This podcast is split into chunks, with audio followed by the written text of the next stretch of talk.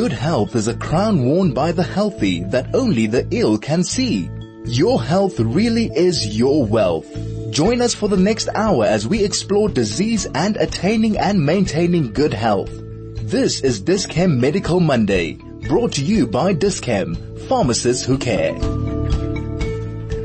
Welcome to Dis-Chem Medical Monday. I'm your host, Dr. Dean Gerson. We have a very exciting show lined up for you today. We are very, very privileged to have with us an amazing guest. It's going to take a bit of a different format. Usually we interview doctors or experts, medical experts on the subject. But today we have an actual pancreatic cancer patient. This month, November, is World Pancreatic uh, Cancer Month and World Pancreatic Cancer Day is on the 21st of November next Thursday. So we have decided to speak to Leanne, who is uh, has an amazing story to share, an amazing journey which isn't over yet, but um, is very very exciting. Just to let you guys know some facts about pancreatic cancer. It is the third leading cause of death in America. All these scary all these scary facts. We don't believe in statistics. Okay, so we welcome Leanne Friedman. We don't believe in statistics. Exactly, Leanne Friedman. Only Hashem controls this world. We don't believe in research and doctors. It can guide us, but they don't have the final say. Welcome, Leanne, to our show. Kausa, thank you so much for having me. We do believe in doctors. Doctors are amazing people, and you are one of them who's helped me along this path and this journey. But as you said, um, Hashem is the one who decides at the end of the day. Okay, so Any I'm- of the day. Exactly, beginning and the end. And uh, usually when we hear pancreatic, pancre- yeah, pancreatic cancer, that we think of doom and gloom. Unfortunately, it's one of those cancers that presents very, very late, and um, people often pass away within the first few months of diagnosis. So we're going to talk about Leanne's story and hopefully give some encouragement and strength to other people, to other survivors, and uh, a bit of knowledge about the subject. So Leanne, where did it all start? Um, so yeah, first of all, thanks for having me. It's really a privilege to be here today. Um, so just about pancreatic cancer, um, there are different stages. I don't really know so much about all the other stages, but stage four is supposedly the one where you um, people are don't have the best diagnoses. But if it's caught earlier on, then people have better chances. You know, there's surgery and all sorts of things, um, chemo, radiation, whatever it is. But um, when I was diagnosed, it was very far down the line. Um, it was the primary tumor was in my pancreas. It was very big. Um, I don't- really want to say, but it was pretty big, and it had spread to my liver and um, around my spleen, and I think somewhere in my stomach. Um, And it went to your, your, your nose and your omentum and your yeah, and your and your colon. clothes, everywhere. And uh, this you know, is uh, stage four, which is metastatic pancreatic cancer. So just to put this in the context, how old are you now, Leanne? um, 37. And when and uh, how old were you when you were diagnosed? So I was 34. Um, it was just over two years ago. I gave birth to twins, two beautiful little twins. Um, it was a premature birth. Everything was um, very unexpected. They were born at 31 weeks, and up until this point, I'd been completely asymptomatic. Um, and then the day after the birth, I started with these unknown stomach issues. It was I was battling with um, inflammation and food intolerances and irritability and pain, and it started literally the day after the birth. And until this point, I'd never experienced any food intolerances, stomach issues. At general, my health had been generally very good. So how long how long was that until you had the symptoms until you were diagnosed? So from the time it was the day after the twins' birth um, until they were about four months old, um, just after I was diagnosed, I, saw a, a gastroenterologist about a week later, and she monitored me for a few weeks, sent me for blood tests and all sorts of things. And I was diagnosed with a self-healing colitis, which is an inflammation of the colon, I think. Um, and uh, sort of, you know, that was kind of it. It was supposed to pass, and nothing really changed. So I saw, uh, I started seeing a homeopath who told me to change my diet. Um, we can talk about diet just now. It's absolutely vital. He told me to cut out gluten and all sort of all sorts of foods that can irritate the stomach, which I did and wasn't really helping. And then around September, so my twins were born in June. So about September time, um, I got an appointment with a top, another, another gastro, um, wonderful, wonderful man. Um, and he examined me and sent me for tests and all sorts of things. And uh, when he examined me in that initial appointment, he did a physical exam of my stomach and he didn't feel anything. And we, you know, he didn't, you know, he didn't really know what it was, and it had never occurred to him that it could be pancreatic cancer because Yeah, it's so so, that- rare. So rare, and first of all, in your age group, I mean, mo- most of the people with uh, who- who get diagnosed with pancreatic cancer are in their 50s, 60s, or 70s, Right. So and um, males and females. yeah, and it's generally people maybe who are overweight or um, have an unhealthy lifestyle, you know, whatever it is, and I didn't really fit into any of those. So I'm, I'm sure any of the most of the doctors who saw you never even. T- I mean, this was probably the Right, la- so nobody- diagnosis on everybody's mind. Absolutely. Nobody in a million years expected it to be this. So we stayed in touch for a few weeks and then around November he was very concerned that he, we hadn't found the source of this. And, um, I went to see him and he examined me and he felt this tumor in my pancreas. He felt it in a second and, um, yeah, it was just, uh, I mean, I didn't know what was coming and he obviously did. And then the next day he sent me for a CT scan to confirm it. And that's when we received the news that it was advanced pancreatic cancer and spread in the liver, etc.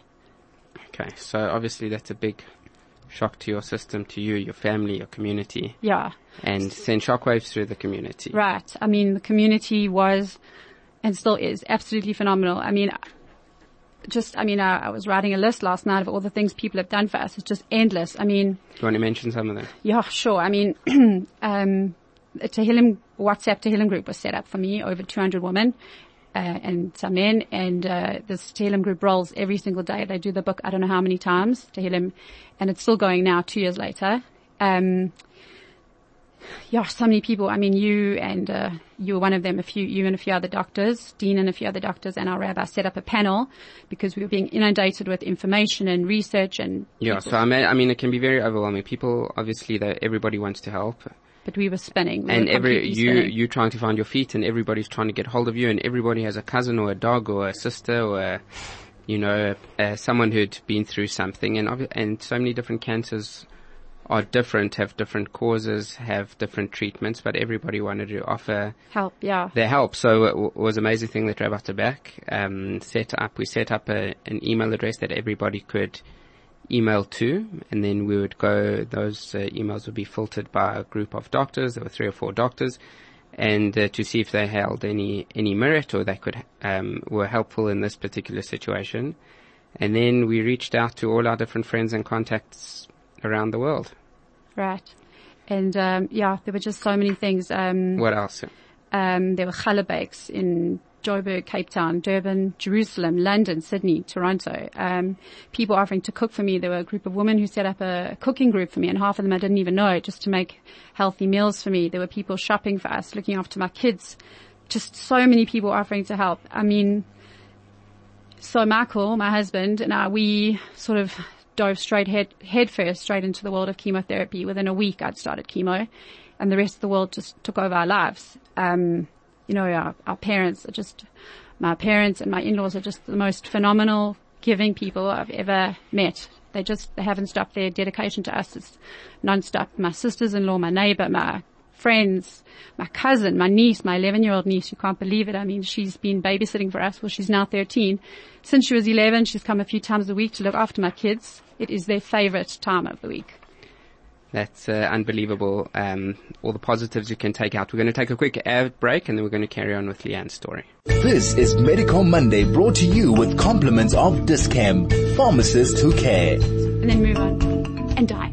Welcome back to Chai FM Medical Mondays, 101.9 Chai FM. I'm Dr. Dean Gerson, your host. We have a very special guest, uh, bre- uh, uh, pancreatic cancer. Thinking last week we did a breast cancer, pancreatic cancer warrior, Leanne Friedman. If you want to get hold of her or get hold of us in the studio, you can SMS on 34519. You can send us a telegram on 0618951019. We're just talking, just for those of you who missed the first few minutes of the show, Leanne um, is a young mom, four kids below the age of, Um, how old your oldest? I Sarah's six. Sarah's six. Six. So I had four kids under four and a half when Four kids under four and a half When when, she was was diagnosed diagnosed. with pancreatic cancer at the age of 34. A few, few weeks after giving birth to her, her twins. Thank God, Leonora, we are two years down the line in Leanne's treatment, and she's taking us um, along her journey. We don't believe in statistics. We don't believe in statistics. That's the most. That's that's the most important thing.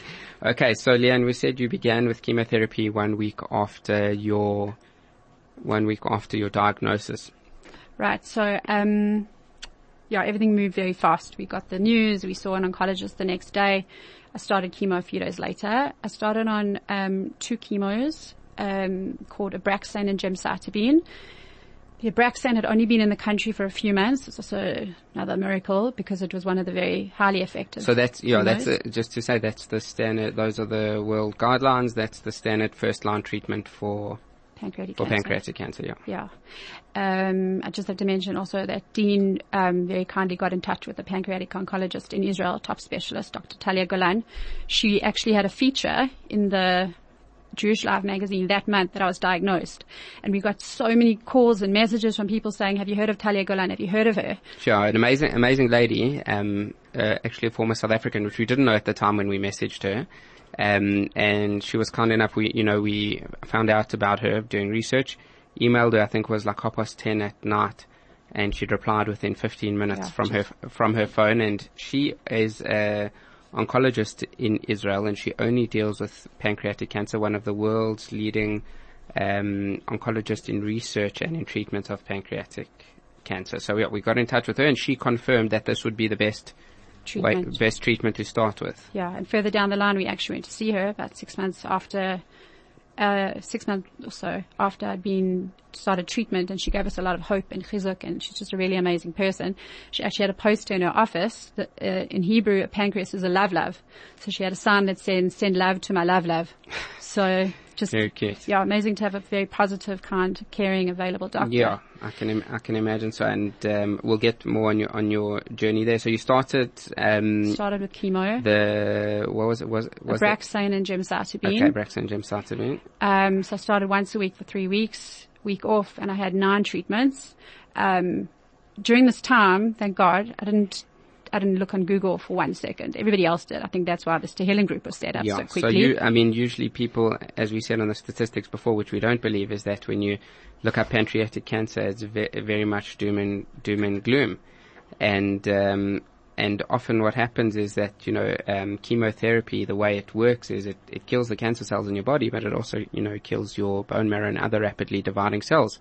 right. And people often, unfortunately, pass away from the chemotherapy itself, the side effects of the chemotherapy, not from the cancer itself. But when you're in such a dire situation, with such a diagnosis, you know you'll try everything. Right. So we didn't, I mean, at the time we weren't aware of other things, but one of the issues with stage four when cancer's advanced, with other cancers you can, earlier stages, you, people have the options of surgery and things like that.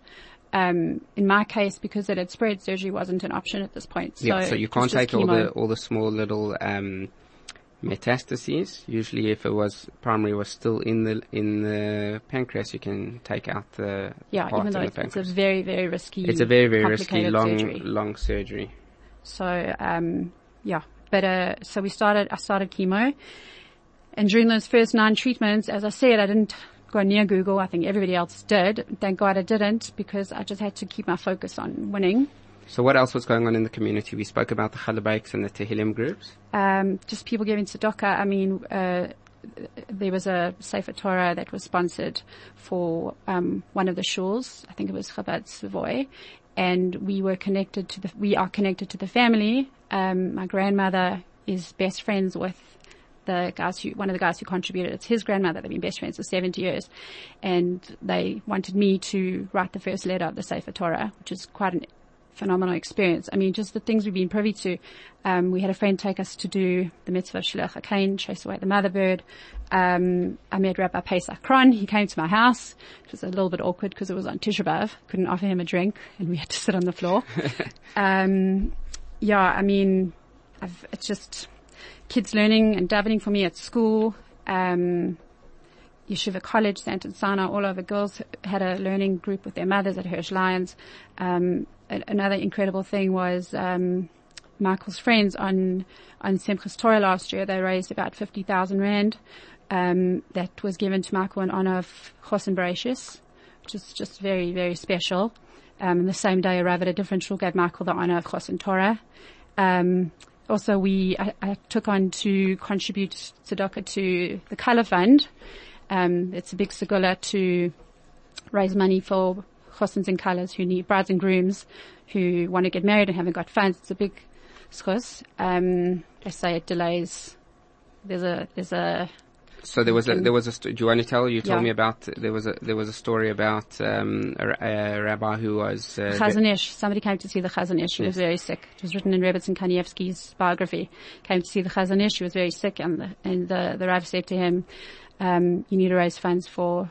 For um, Hachnasas Kala, and he asked the question, "Why Hachnasas Kala?" And he said, "In the morning brachas, there's a list of all the mitzvahs that a person um, does in order to merit um, the the the a long life or no, it's sorry, I'm just like don't know, I'm sure I'm doing- that they don't have a um, shira. You don't need to. yeah, the reward is in there's a the reward is in this world, but the main reward is in the world to Yes. come, and it goes through the list of And um, one of them is Hach- Hachnasas Kala. right, and uh, the Hachna- Hachnasas Kala is lodged between um, visiting the sick in the order. It says the whole so all sorts of things. And it says visiting the sick, supporting the bride and groom, and burying the dead. And the the vort is that if you support a bride and groom, you delay the process from illness to death. And so we took on the Kala Fund, um, donating funds to the Ka- tzedakah to the Kala Fund, which was actually taken out of my hands by um, a group of very very special friends, um, my sister-in-law and my, one of my husband's best friends.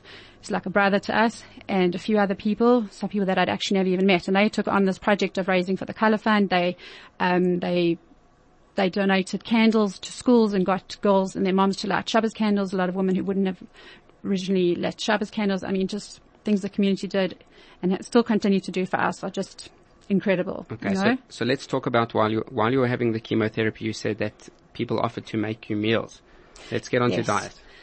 okay, how much time? I know you. got? I know you're very passionate. Uh, very passionate about Very, very about passionate. diet and how it changed your. You think your response to treatment and Right. just your overall well-being. Absolutely. I've become completely right wing when it comes to diet. Um, I used to love my toasted cheese. Unfortunately, I've had to give that up. So, um, when I first got sick, because of my stomach symptoms, I, it's such a brocha. I was forced into looking at dietary changes. A lot of people who are diagnosed with certain cancers, they don't, they, they don't have to change their diet because they aren't affected.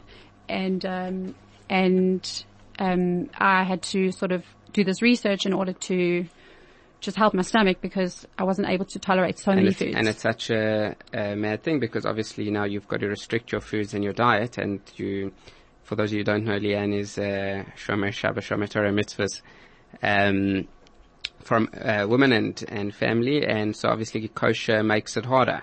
right. So, um, So we, we, okay, let's take it, we're going to take a short ad break and then we'll carry on with diet afterwards. This is Medical Monday brought to you with compliments of Dis-Chem, pharmacists who care. Hey, welcome back to your Medical Monday, Dis-Chem Medical Monday. I'm your host, Dr. Dean Gerson. We're speaking to pancreatic cancer warrior Leanne Friedman. You, if you've got any questions for Leanne or for myself, you can SMS on 34519 or you can send a telegram on 0618951019. So we're just getting back into Leanne's story, a young mother with four children, um, a young mother with four children diagnosed with pancreatic cancer shortly after the birth with twins at, of twins the age of 34. Leanne began a journey of, of chemotherapy and thank God responding very well, which we'll get back to just now. But when she was diagnosed, because she was having all these gastrointestinal systems, Leanne had to change her diet. And thank God there were a lot of people who offered to cook for her. So uh, what kind of food were these people making for you? well, it wasn't just that. I actually started with Jennifer Cooks. I know you know her. Yes, uh, Jen is a very a She's famous, a- famous homeopath. Yes. So um, her late father, Dr. Andrew Cooks, was very well known in all the homeopathic circles, and Jennifer's taken over the practice. She taught me everything, her and a very good friend of mine who considers herself right wing also when it comes to food. Um, Jennifer taught me everything I know about nutrition and health. She taught me about green juicing, which is vital. I'll talk about green juicing in a minute. Um, basically, um, I had to cut out initially gluten, lactose, and sugar. Gluten, um, unfortunately, has been so genetically modified over the years. It's not gluten is not what it was hundred years ago. Just to clarify, gluten is wheat, barley, rye, and spelt. Even though spelt is very low gluten, um, but it is an irritant for the stomach, and it is linked to a lot of different disorders, um, brain-related disorders, Um, I'm not a doctor, so please don't quote me. But um, there's a lot of research pointing to um, autism, all sorts of brain-related diseases, dis- disorders from gluten. Um, lactose is also can be a problem. It helps, it prevents the body from draining certain things. And because I was having chemo, I needed all the toxins to drain out my body after I'd had the treatment. And also sugar. Sugar is really bad. Um, refined sugar um, so all, yeah, all your body, all your um, cells, yeah, metabolize sugar, but especially cancer cells, they right. live, they live off um, cancer cells. They say love sugar. They love sugar, exactly. Which, and we'll speak about that later on when we talk about the treatment that you're on now. Yeah. So Jennifer introduced me to the world of nutrition. She taught me everything I know. She taught me about healthy eating, um, green juicing. Um, so what is green juicing? Now? So green juicing is, well, just juicing, vegetable juicing and preferably with organic vegetables because non-organic vegetables are sprayed with pesticides and all sorts of things. Um, basically when you have a green juice, and also I'm not what does the green mean? Sorry. Green, well, green can, it green can be orange. To veg- oh, green referring orange, to, it's just purple. vegetable, okay. Yeah. So when you put vegetables, say like, um, celery, cucumber, beetroot, carrot, ginger, um, spinach and kale, which are fantastic, incredible, incredible foods that Hashem put into the world fast. There's so much natural medicine in the world. Um, your body penetrates the nutrients and the minerals of these foods in when it's liquidized immediately. There's no need for digestion, and it just penetrates those cells. Um, it oxygenates the cells, and it just it gives your body vitality and strength. Um, there's a lot of um, integrative doctors worldwide who absolutely say that um, green juicing is vital, especially wheatgrass. Wheatgrass is probably one of the healthiest things a person can consume. It's a live oxygenated food, which with chlorophyll and I'm not a scientist, but all these things, and you're actually supposed to drink wheatgrass 15 minutes after cutting it because it's live, and all those live nutrients and minerals you're putting into your body, as opposed to having um, a piece of chicken or steak. So or what something did you, what did you juice them in? Uh, a, a blender or a juice machine? Or? Yeah, so I've got this fancy juicer. It's called an Oscar, and it comes out literally like water. Okay, so juice. and does it make a difference where it's like uh, people speak about cold pressed or hot pressed or? I don't know about that stuff. Mine's, yeah, we did it. uh, Probably cold pressed, but we, we did it at home. Okay, we've got a uh, SMS uh, from Unsigned, but says, have you changed the diet of your kids as well? Um, so it's difficult. I can't deprive them because, you know, they go to school and they go to parties and they're out everywhere. So I do, I have made a lot of changes at home. I buy free range chicken and free range eggs. And I'll be honest, I don't give them a lot of bread because, um, well, especially not government bread. Government bread's got preservatives and sugar. If you think about how breads from the, they don't go off after a week. You know, in the old days, bread used to go off after two days. Um, it's, it's hard. I, I do try and make changes and I try not to push it on them, but hopefully they see and they'll internalize a lot of my things. I mean, a lot of my changes, my kids have tasted Lindt 90. I don't think there's any kids in the world who've tasted Lindt 90. And, you know, sometimes when my kids have friends at my house, they want to taste my green juice. It's all very exciting. Okay, so so tell me, so you you don't have um, gluten, you don't have sugar, you don't have lactose. Yeah. What else don't you have? Um, so, uh, I've actually cut out red meat and chicken recently. Okay. Um, it's not, that's not, um, crucial for all cancers, but my new doctor, who I'll get to, um, he has told me it's very interesting. He said that my pancreas can actually, not, it, it battles to digest meat. That's what happens when Okay, so somebody your, your, yeah, so your pancreas, just to give you guys a heads up, your or some further info, your pancreas makes digest all the digestive enzymes for to digest the food, especially the proteins, which are the meat and and chicken. So you're saying your pancreas struggles to digest the a proteins person- of meat and chicken. Yeah, let's call my pancreas a bit wonky. Um, my wonky pancreas battles to digest meat and chicken and things like that because it's um, it's just harder to digest. I actually do take digestive enzymes when I eat, but recently I gave up meat because it just he it's better not to have meat. But there are people, you know, they say you don't know, you're not having meat and chicken. I do have fish and eggs at the moment. I would eventually like to move towards a plant-based lifestyle because there's just so much research that it is the way to go. I have to mention that um, uh, Djokovic, um, just won Wimbledon, I Yeah. think. Um, he has uh, chosen a plant-based lifestyle. He said it's completely changed his career. So what do you so what do you eat on a daily basis? What's your breakfast, lunch? supper? So my diet is still tricky. Um, unfortunately, after all the chemos, my body, um, it's just become quite weak. My digestive system, you know, chemo kills the cancer, but it also really, um, it uh, causes a lot of other issues in a person's body, especially with stage four when the chemo is can be never ending. Yeah. So uh, I have um, a lot of lentils, soups. Um, I have other grains. There's a lot of other grains a person can have. There's rice, millet, buckwheat, quinoa. Um, lots of vegetables. As I said, I have fish. There's, there's when, once you actually discover a world outside gluten, lactose, sugar, um, the, it's actually just endless. And you feel better since you changed your diet. Yeah, absolutely. It's it's been vital to my my success in this so far. And also, yeah, just my body is a lot cleaner. So like now I go for reflexology once a week and especially during chemo I also found that was very vital. Um, it flushes, reflexology helps to flush the toxins out of a person's body. And initially when I started reflex, I wouldn't feel a reaction in the therapy. And then over time, when the more my diet changed, my reflexologist would touch my foot, she'd touch my toe, she'd touch this, and I, I would feel something in my stomach or feel something in my throat. I would have an immediate reaction because my body was so clean. There was less junk clogging up my, my organs. Okay, and I just I just think it's so important something to emphasize that um, even though I am a medical doctor Western medicine, how open you have to be to obviously with with with research and certain you can't do stuff that's that's harmful to you um, or risky, but um, to seek other seek other dimensions. There's a lot of other wisdom in Additional this. therapies. Yeah, a lot of um, Complementary. complementary therapies that put into this world with a lot of uh, wisdom, whether it be uh, reflexology or homeopathy. Um, Mm. each of them has their place for um, something different, Yeah. and uh, and you did discuss something with your with your doctor. We'll go back to now the chemotherapy that you, thank God, responded so well. Do we know why you you responded so well to chemo? Miracles. Absolute miracles. Okay.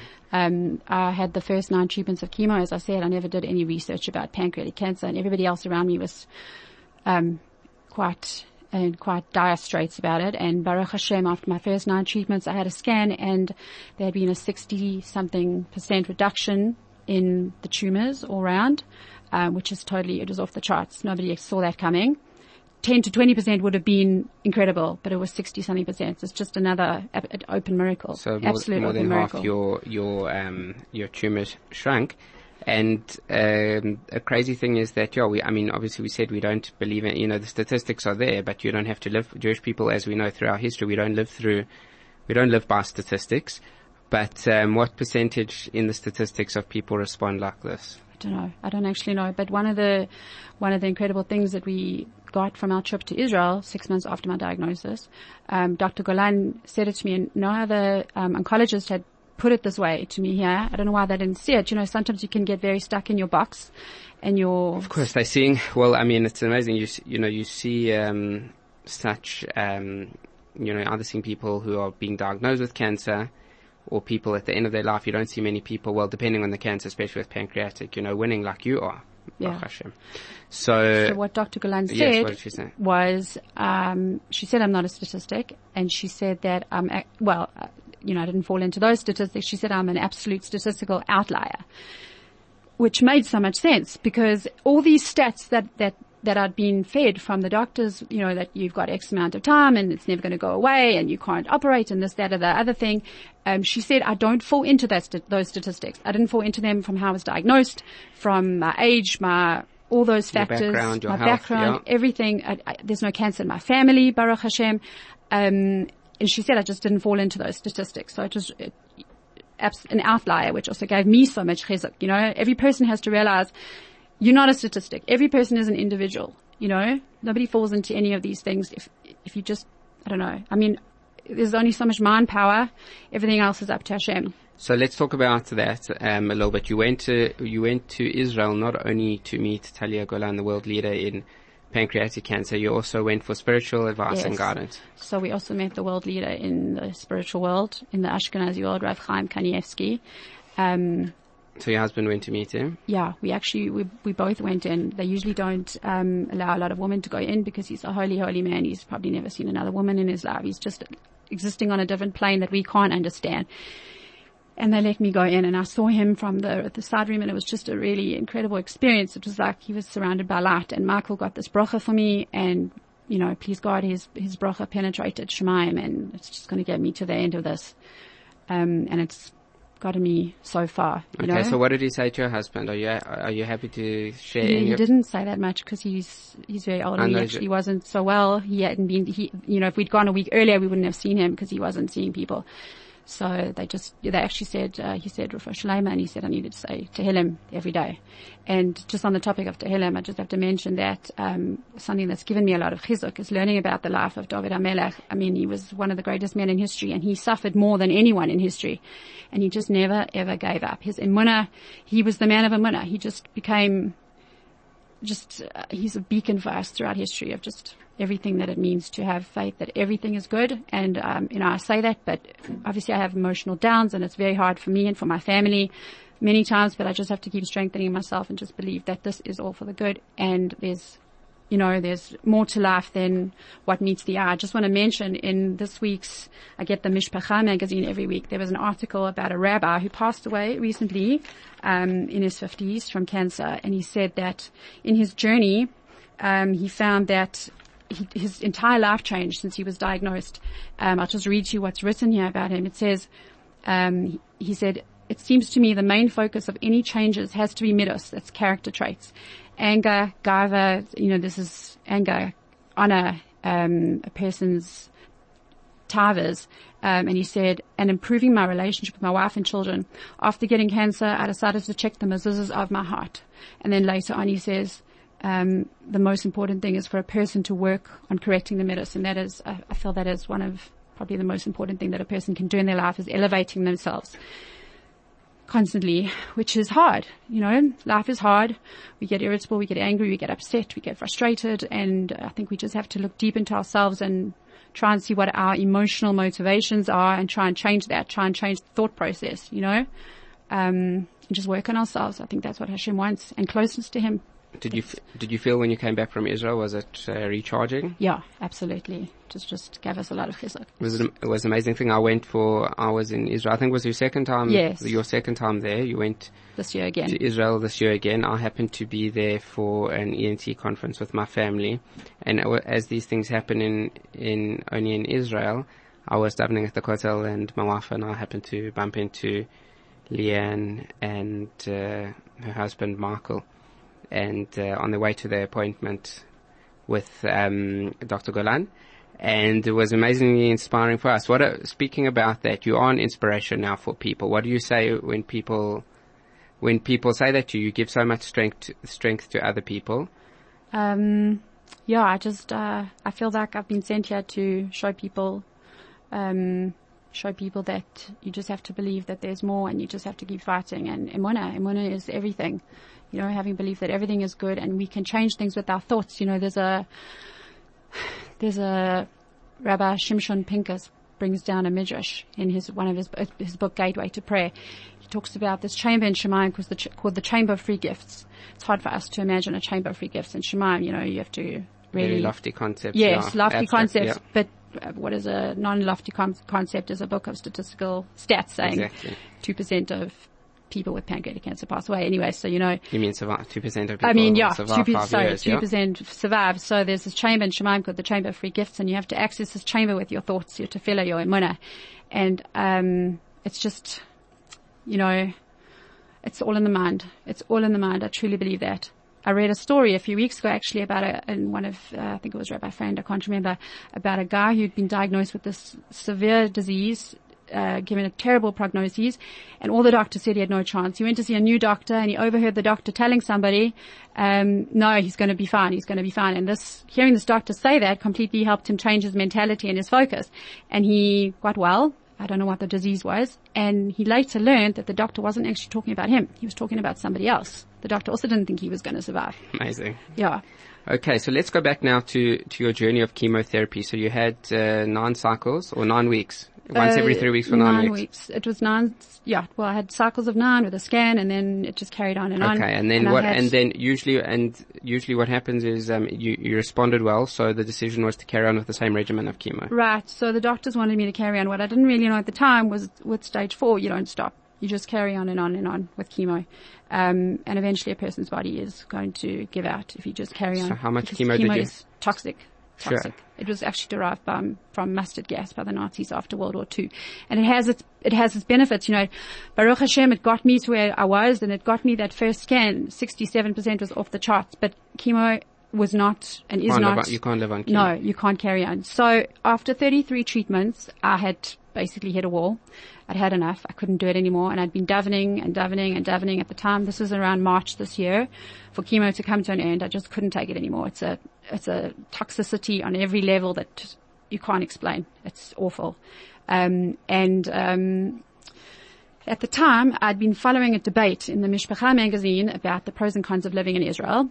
And um, I was reading these articles and I was just, something's changed in me since I got sick. We want to make Aliyah in a few years, please God. I don't know when, um, but please God soon. Israel's just the place, just the only place for us. And um, I'd been following this debate in the Mishpacha magazine and um, people were talking about the pros and cons of Israel. And I decided to write a letter to the Mishpacha about my thoughts on the matter, about, you know, it's the only place where we can be fully fulfilled spiritually on every level. And a doctor, I mean, at this time I'd been, I was, I'd really hit a wall. I just, I just couldn't know what do to it. do, anymore. I yeah. didn't know what to do. I just couldn't do chemo anymore. But I had to because I didn't have a choice. I guess you do have choices in life, um, but I chose to carry on at this point. Anyway, so I wrote this letter to the Mishpacha and a, a naturopathic doctor in Brooklyn read my letter and he got in touch with me and he introduced Michael and I to the world of integrative cancer medicine, which is, it's just mind-boggling. The, there's just so many therapies and drugs and there's doctors, medical doctors all over the world who practice integrative medicine. It's actual medicine. It's not, I, I think when we tell, ho- it's not hocus pocus. Right. when we uh, tell people that we, we I'm doing inter, alternative, and it, I don't like to use the word alternative. It's integrative. Um, you know, I think people often think we, I'm sitting on a mountain meditating, which I would love to do, but um, So integrative is in not, uh, it's still, it's still clinical medicine, meaning it's still using traditional me- uh, Western medicine, but you're using it in a way, um, it's different. It builds up the body, kills the cancer, but builds up the body at the same time. It, there's a lot of emphasis on diet, nutrition, lifestyle changes, emotional wellness, but that's not the the ikar, the core. The core is the meds. okay, we're going to take a short advert and then we're going to come back and talk to Leanne about the integrative medicine journey. This is Medical Monday brought to you with compliments of Dis-Chem, pharmacists who care. Okay, welcome back to Dis-Chem Medical Monday. I'm your host, Dr. Dean Gerson. We're speaking pancreatic cancer with Leanne Friedman on a pancreatic cancer journey. You can SMS us on 34519 or send a telegram on 0618951019. Um, People still send, send, send no, well, apparently, I also didn't know what Telegram was. Apparently, it's like a new version of WhatsApp, some other messaging system. Yeah, I'm also not that technologically advanced. Um, okay, so we're speaking to Leah now about her journey, where she um, hit a wall of it, during uh, traditional chemotherapy. She wrote a letter into Mishpacha, and a doctor in Brooklyn, New York, read this and got in touch with her about integrative medicine. Right, And so- what we said about integrative medicine that it's it's still Western medicine, but it takes into a lot of things. What else does it take into account? Um, right. So, yeah, I mean, there's a lot of different therapies you can do. Well, basically, he introduced us to this. We started researching. Michael spent days and days and days, and we came across these cr- incredible people on, on Google. I mean, you don't need journals when you've got Google. Everything is there. I just have to say, you have to filter what you read because a lot of these um, things you'll who pays for the, the the first hit on Google's whoever has the most money. So they are unfortunately it might seem controversial, but a lot of it's true. There are a lot of um, organizations out there who don't want people to know about these things, unfortunately. Um, and, uh, you know, like I, I was researching one of the doctors last night, Dr. Nicholas Gonzalez, who was, uh, he passed away a few years ago. Um, he was extremely successful in, in treating a lot of pancreatic cancer patients, stage four.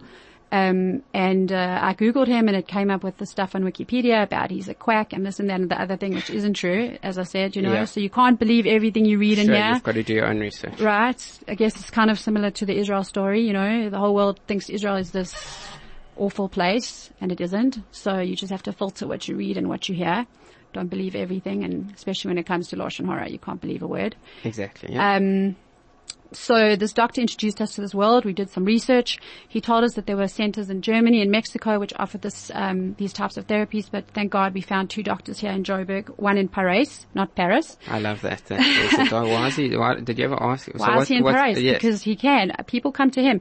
And I'll be honest with you, I'm now, now I'm going to Paris twice a week to see yes. him. I love it. Uh, I, on the road. I, I think I must come with you. On the road, I see, I see a giraffe sometimes. He comes to say hello. It's just so, it's so lovely. It's just, it must be fresh. refreshing to be out of it the, out of a big hospital chemo lounge. Yeah. So this doctor in Paris, he's a medical physician. He's been studying oncology for 20 years. He is constantly, constantly researching. He doesn't even have a TV in his house and not because of, not because he's a, you know, outback doctor, but because he feels that there's, it's such time wasted. He wants to research and do and learn. Um, so we got to him. His name's Dr. Gerry Lindeque. If anybody wants his details, you can ask the station. Um, and there's another doctor here in Joburg, Dr. Craig Golding, and they both facilitate these treatments for me. Um, and yeah, I mean, the treatments range from ozone therapy, vitamin C infusions, curcumin. Um, there's a few other things um, that I can mention um, that I did recently. This PDT, photodynamic therapy. So, so yeah, just to tell what photodynamic therapy is, it hasn't. There've been a few cases only with pancreatic cancer, but we've you know got to take everything that has worked out there, even if it hasn't been documented in lots of patients. You know, we there are books written about it though. Yeah, so yeah, a lot of it is more in skin cancers. Um, but we, uh, you basically inject a dye that responds to light or certain lasers into the cells, and when the dye comes into contact with the um, to the cells, it uh, the cells die. So it's it's something that you did recently. Where did you do it? Um, I did it through uh, Dr. Golding's rooms at a radiologist's office, also. Yes. Um, and, and, and just to uh, importantly emphasize, you know, this, this treatment that they do, we're trying things here that have been documented around the world. Obviously not, they're not going to harm you. Um, there's no, no negative non, effects. Non-toxic. It can, non-toxic and it, it, can only help. We've got an SMS that says, may Hashem send you a full and immediate refuah. Amen. You're an absolute inspira- light and inspiration. Thank you so much. Thank you. Thank you, unsigned. Um, there's another therapy that I'm doing. It's called RPT. RPT, what does it stand for? Um, okay, I hope I don't bumble over this. It's insulin perpetuated therapy. Okay, so that's, that's, it's still a type of chemotherapy? But it's low dose, it's non-toxic. It's basically, I mean, I was very hesitant at the beginning, but this falls into the integrated world, um, of medicine. It's like having a Panado or having morphine. You know, okay. anything in moderation. Um, and, uh, the, the point is, it's also, it's, the doctors don't want your body to become toxic from it. So how it works, you could probably explain a bit better, is they, the doctor, so you fast from the night before and then they inject insulin. Yes. And it drops the blood sugar. And supposedly when a person's blood sugar has been dropped, um, cancer cells are starving. And that's when they inject the chemo, which is very low dose. It's like 10%, so there are no side effects and um, the cancer cells supposedly take consume the, the take chemo. Up the chemo much better before the the healthy cells do. Yeah, so that's what another therapy that I'm doing. Okay, so how how many times a week do you have that? Um, it started off uh, twice a week, and for a few weeks, and it's gone down to once a week. I just have to mention that this therapy was started um, by a doctor called Dr. Forsythe. He developed the Forsythe protocol, and he is an oncologist, and he realized the limitations with with um, standard chemotherapy that it eventually hurts the person's body way beyond repair and often a person can pass away from the chemo, not the actual cancer. So, um, yeah, so he, he developed this and statistics, as I say, we don't believe in statistics, but he has got his stats that say that a person has 30 times greater survival rate with this treatment. And um, they've done year studies, I think, that there's something like 49% of stage four uh, stage four cancer patients have had um, survival rate over eight years as opposed to under 5% in, in conventional chemo. Sure. We have a SMS, for, a telegram from Linda and says, Hi Leanne, please discuss with us a little more detail your symptoms which led to your incredible journey. I'm not sure um, what you mean about symptoms. Your, she, she says your story is very inspiring. Thank you, Linda Mbira. P.S. I'd wish I'd recorded this. So, Linda in Berea, you don't have to worry. There will be a podcast of the show which will be available on the Chai FM website and Facebook page probably in a couple of days. Um, I'm not sure what she means about your symptoms which led to your journey, but maybe you can just repeat for her quickly what you, um, that what you, um, sure.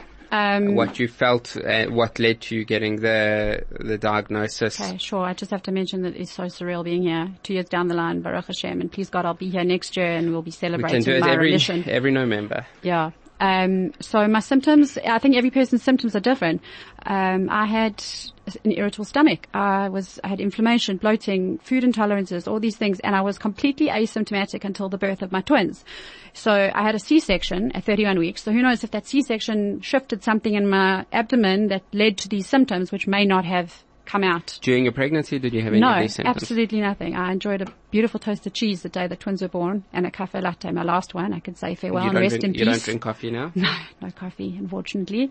Um, green juice. Green juice is my coffee. Yeah. Um, and it's, uh, you know, I say unfortunately, but it's not unfortunate because it's such a brocha because, That you have these things. you know, you, you don't, you work don't, for you. right, you don't realize that uh, what you consume creates your cells and your organs. They say that the liver reproduces itself 100% after six weeks. So if you're eating something that's unhealthy, it's, that's what you're putting in your body. That is what becomes your body, you know? So anyway, so those are, those are my symptoms. I think everybody's, people's symptoms are different. Some people have jaundice. Some people have pain. Thank God I didn't have any pain in the pancreas or the liver.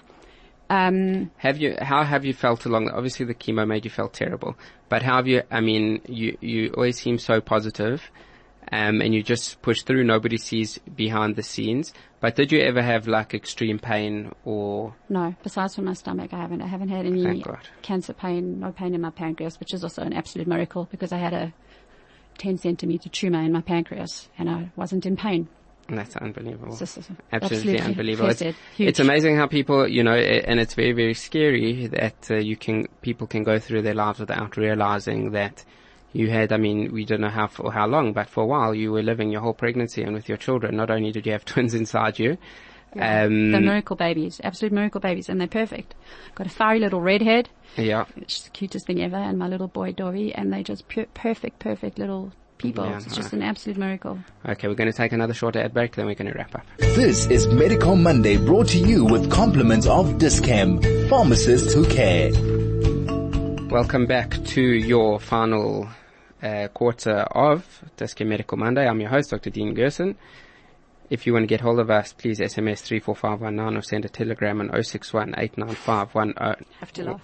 What? Telegram. Telegram. I also didn't know what it was in the beginning.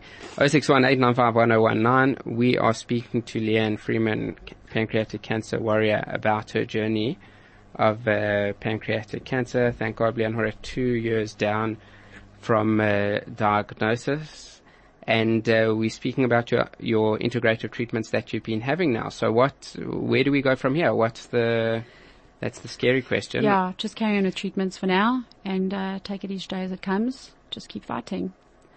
Okay, so there've been uh, a lot of people who have uh, messaged that they want to be in touch with you. They want to be in touch with the doctors that um, that are treating you. So we're going to leave a whole lot of the information with the station. If you can please, you can get hold of Mandy at uh, Chai FM. We'll leave Leanne's details and some of the doctors' details if they want to get hold of you.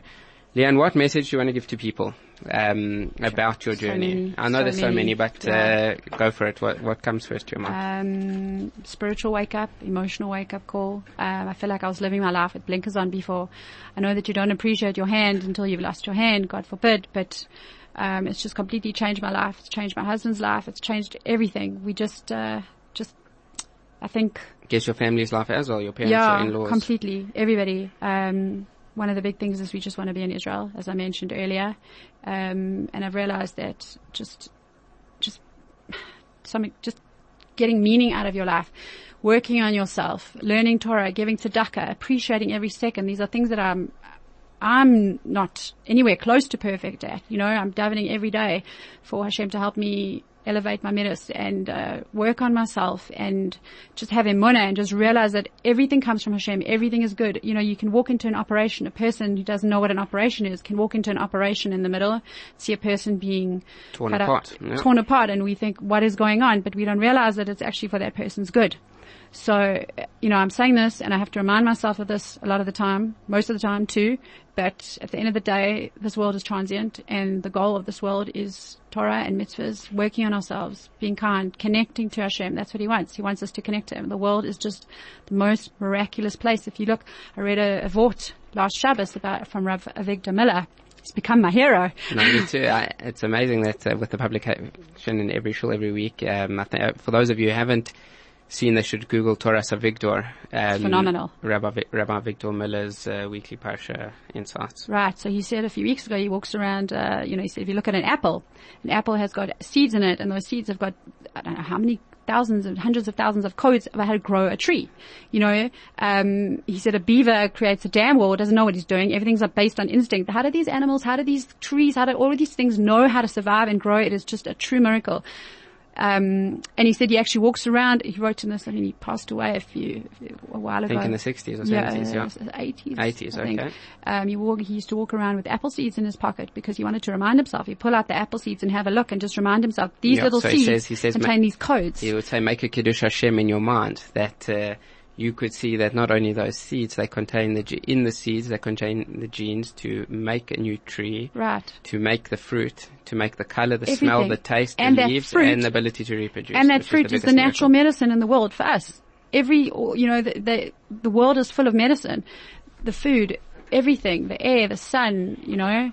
Um, I, I read this week in his, in his potion, uh, handout about, he talks about a squirrel plants an acorn in the hope that its acorn will be there the following winter, whatever. And, you know, a lot of the time the squirrel isn't even there, but that squirrel has gone and pl- planted an oak tree. It's just the most phenomenal thing. So we have uh, an SMS, and we'll finish up reading this SMS. Hi, Alea, what an inspiration! And you have a way of shifting our minds and putting life in perspective. Thanks, Dr. Gerson, for this informative show. Thank you. Thank you so much. So we're going to end off and wrap up, and we say thank you for your inspiration. Thank you for being here. Thank you for sharing your story. Please, God, there should be a full refuah shalema for Chaya Bas Yafa. Amen. And, um, And we all should of the klal. all and all of the for uh, for For Shalom for all the our Chole Yisrael, anyone in Israel needs it, and um, we should only please God know simchas, and we should speak next year on uh, Pancreatic Cancer Month. Please God, in a few years' time, Hashem will give you uh, another child. If it's a boy, you'll do the bris again. Please God, and there'll be a number. Call him Avigdor. I'm going to hold you to that. Okay, thank you everybody for joining us on Dis-Chem Medical Monday. Remember our show, our podcast will be available in the next couple of days on the Chai FM Facebook page or website. Thank you to Leanne Friedman Chayela Bat Yafa for joining us to share her inspirational story. Thank you, Dean, And- for a great show. Thank you and please God, we will see you next Monday, same time, same place.